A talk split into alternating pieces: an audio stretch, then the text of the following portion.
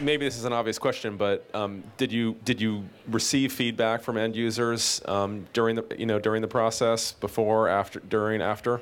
Yeah, part of the user-centered design uh, methodology is, is really about creating applications that are useful, usable, and engaging. Um, useful meaning that, well, it needs to perform a function. Usable meaning how you do it, and engaging meaning are you going to be able to get it done how you want to get it done. And so, so that mantra around UCD, it, it, there's a whole set of uh, processes and, and, steps that you need to go through, and you need to have some practitioners, is what we're calling them.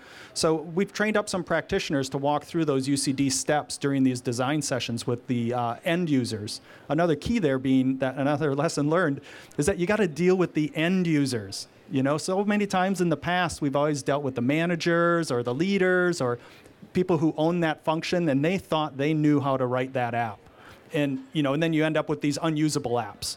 That doesn't work on the iPhone. I mean, and as as you probably know, and the rest of you, you look at some of the screenshots for some of the apps that are out there because you think that something is going to be useful. You found something, it looks like it's going to be useful.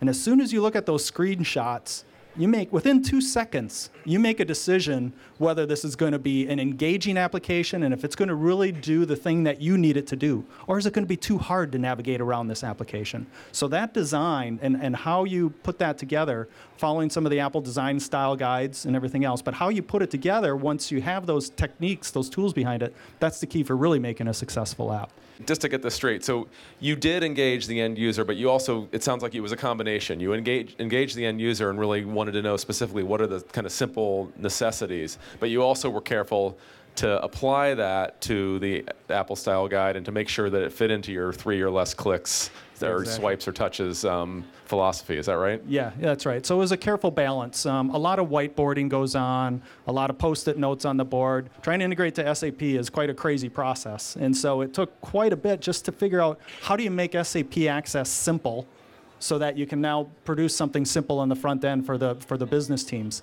So it started there. We had to figure out that architecture. And again, if anybody's using SAP, the, what we're using to integrate into SAP is uh, SAP's NetWeaver Gateway. Um, it's, it's exposing um, R3 and some of the back-end systems to really allows us to write web services to get into that much, much more easily. Um, but so once we had that back-end architecture all settled, then yeah, we had to sit down with some users.